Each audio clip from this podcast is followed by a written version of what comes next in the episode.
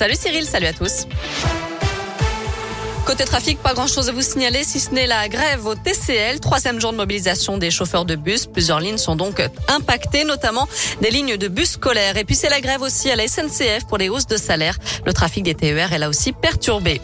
À la une, la cinquième vague est là. Mise en garde de Gabriel Attal, le porte-parole du gouvernement, qui assure qu'elle n'emportera pas tout sur son passage grâce à la vaccination et au pass sanitaire.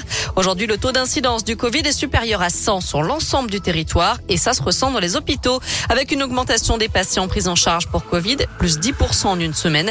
Gabriel Attal invite donc les Français à recourir à leur dose de rappel du vaccin. Le porte-parole du gouvernement annonce aussi le renforcement des contrôles du pass sanitaire. Quant à la vaccination des enfants, l'Académie de médecine recommande de ne pas tous les vacciner contre le Covid, seulement ceux qui sont susceptibles de développer une forme grave de la maladie en raison de comorbidité et ceux qui, veulent, qui vivent dans leur environnement proche. L'Académie recommande aussi de vacciner les enfants vivant dans l'entourage d'adultes vulnérables, en particulier les immunodéprimés et les personnes atteintes de maladies chroniques. Dans l'actu aussi, Julien de Normandie vient lever son verre dans la région. Le ministre de l'Agriculture est attendu demain dans le Rhône pour le lancement du Beaujolais nouveau. Et oui, c'est l'événement la nuit prochaine. Les festivités commencent à 23h ce soir à Beaujeu. Attention, je rappelle que l'abus d'alcool est dangereux pour la santé, à consommer bien sûr avec modération.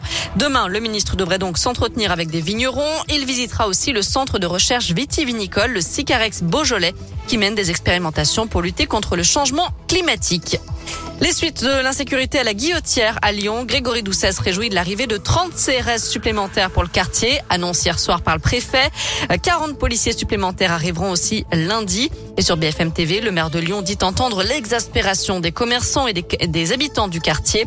Ce qui sera déterminant, c'est la présence de forces de sécurité de façon plus régulière, a dit le maire écologiste, qui ajoute aussi que des effectifs en plus, c'est bien, mais ce n'est pas suffisant.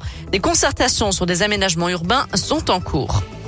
En France, les suites du procès des attentats du 13 novembre à Paris, Bernard Cazeneuve, ministre de l'Intérieur au moment des attaques, témoigne aujourd'hui devant la Cour d'assises spéciale pour expliquer son action. La Cour devrait aussi entendre François Molins, alors procureur de Paris. Allez, on ouvre la page des sports avec du foot à suivre ce soir. L'OL féminin affronte le Bayern à Munich en phase de poule de la Ligue des Champions. Le coup d'envoi sera donné à 21h. Et puis en foot masculin, cette fois, les supporters marseillais seront interdits de déplacement à Lyon et à Dessine dimanche. Décision prise du préfet pour éviter tout débordement en marge du match OL-OM.